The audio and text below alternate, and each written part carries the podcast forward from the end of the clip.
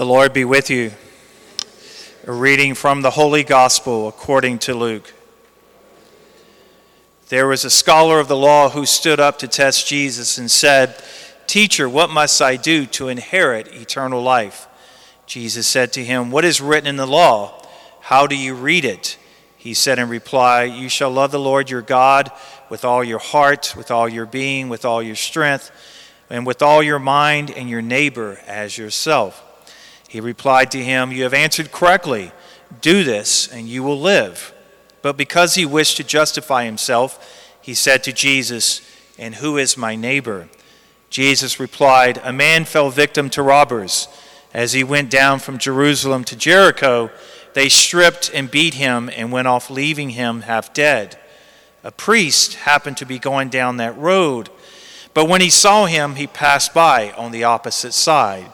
Likewise, a Levite came to the place, and when he saw him, he passed by on the opposite side. But a Samaritan traveler who came upon him was moved with compassion at the sight. He approached the victim, poured oil and wine over his wounds, and bandaged them. Then he lifted him up on his own animal, took him to an inn, and cared for him. The next day he took out two silver coins and gave them to the innkeeper with the instruction Take care of him. If you spend more than what I have given you, I shall repay you on my way back. Which of these three, in your opinion, was neighbor to the robber's victim? He answered, The one who treated him with mercy. Jesus said to him, Go and do likewise. The Gospel of the Lord.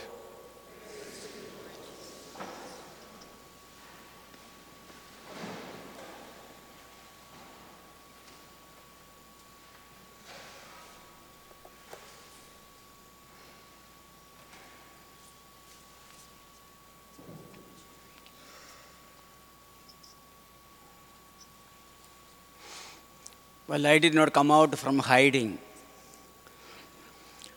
Well, my name is Father Paul. Uh, last name is Kunnumpuram. And I am from India and I have, you know, kind of different last names. Uh, you are not quite used to those last names. So you don't have to call me by my last name. Just call me Father Paul. And my last name I give in the confessional for penance say my last name three times, and you know, so because it is so hard. Okay, don't try it. Uh, it means on a hill, my last name.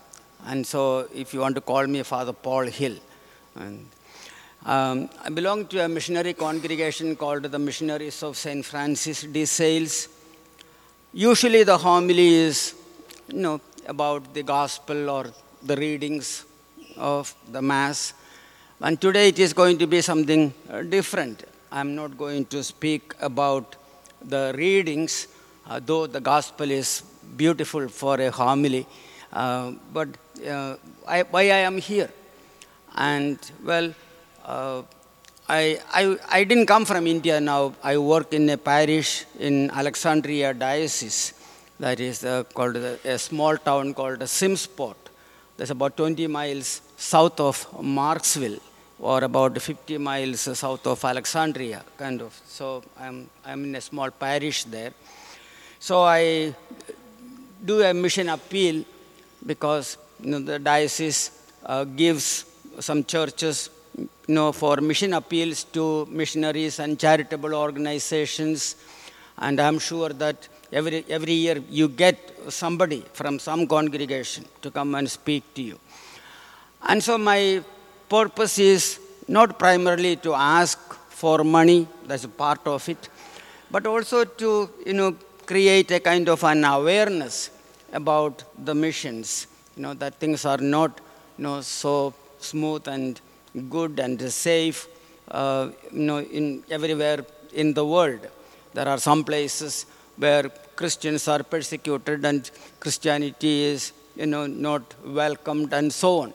So last week I read uh, in the news that two priests in Nigeria were shot dead because you know well the people don't like and you know they kind of they they do anything to harm the church or hurt the church but you know so it is uh, it is not the same. You know, and so I belong to this congregation, Missionaries of St. Francis de Sales, started in 19, sorry, 1838 in France. And some of the founding members went to India uh, to, uh, to do mission work. Well, Christianity was not uh, new to India. Christianity reached India in the very first century. And know, according to tradition, Thomas, one of the apostles, traveled all the way to India and uh, started you know, converting people. You know, he made disciples for Jesus Christ. He reached in the southern end of India, a state called Kerala, where I come from.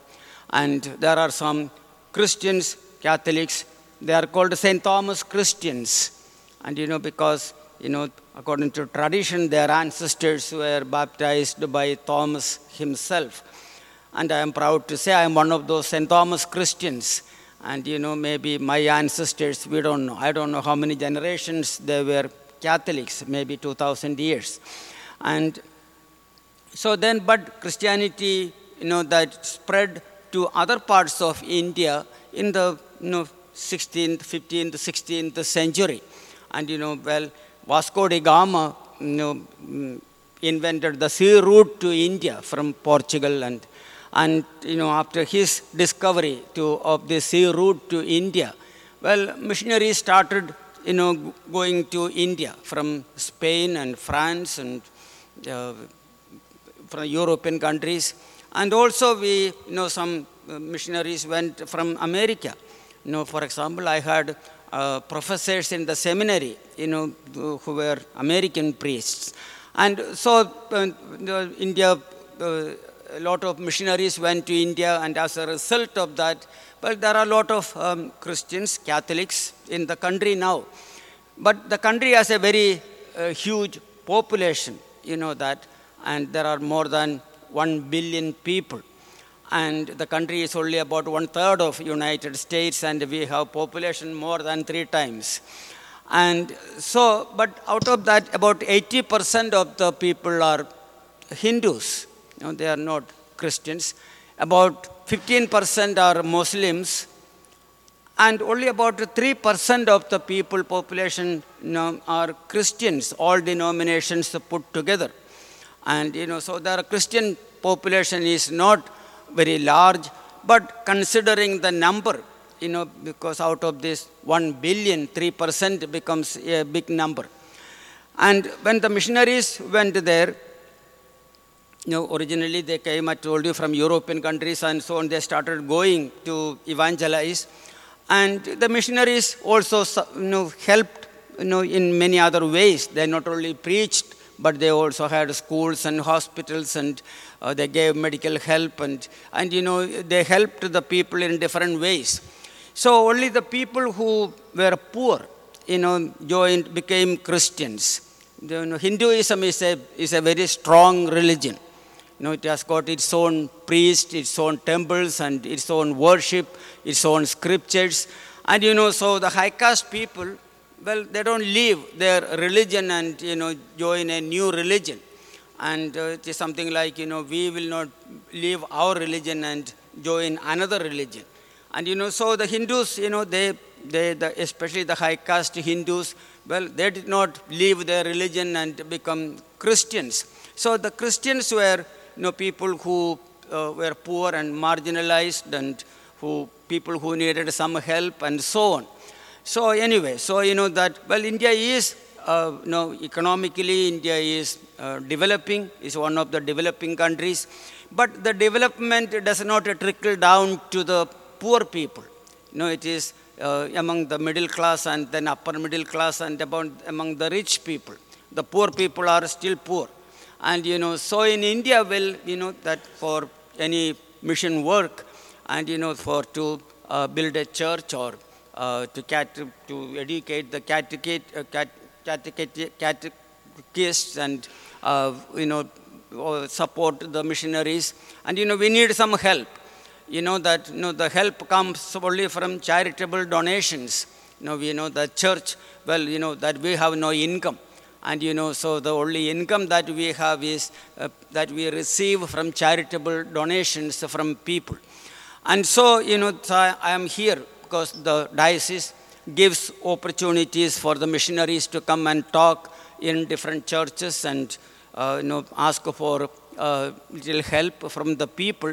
So I am here to ask for some help for my congregation, my order called the Missionaries of St. Francis de Sales. We also have a mission in Africa. So this uh, appeal is for uh, mission in India and in Africa. So about 25 years ago, we started sending missionaries mainly from India to African countries. So there are about seven countries where uh, we work, and we have about 150, more than 150 priests actively involved in mission work in Africa.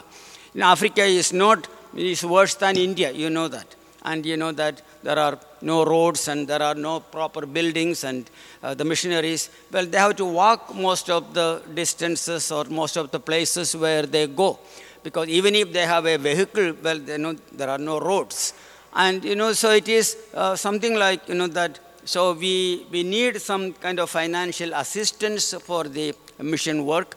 And I said, you know, you cannot travel to Asia or Africa and to do mission work. Maybe kind of you can give a little financial uh, support. And you know, maybe the missionaries need some help.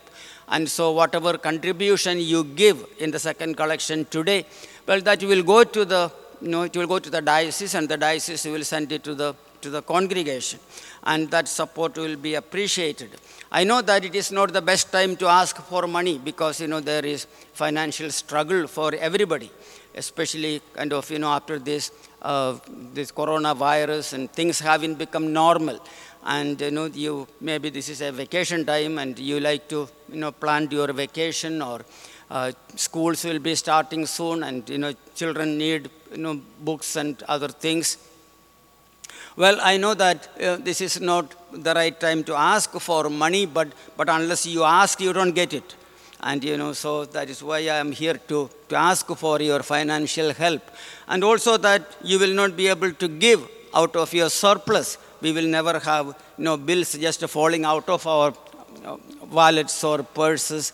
But you know, we have to you know, give from whatever we have and know that uh, Francis Bacon, the famous English essayist, he has an essay on charity.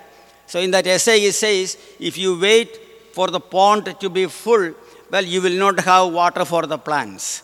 So you know, start watering as the water comes in. And so sometimes we, ne- we will never have surplus or you know more than we need. But I am today I am here to ask you for your uh, financial contribution for the missions and also to keep the missionaries and the missions in your prayers. Well, that is the, the way that you can support.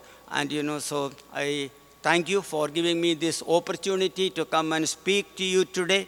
And, you know, that I will have one more Mass in the evening and uh, then I will be leaving from here.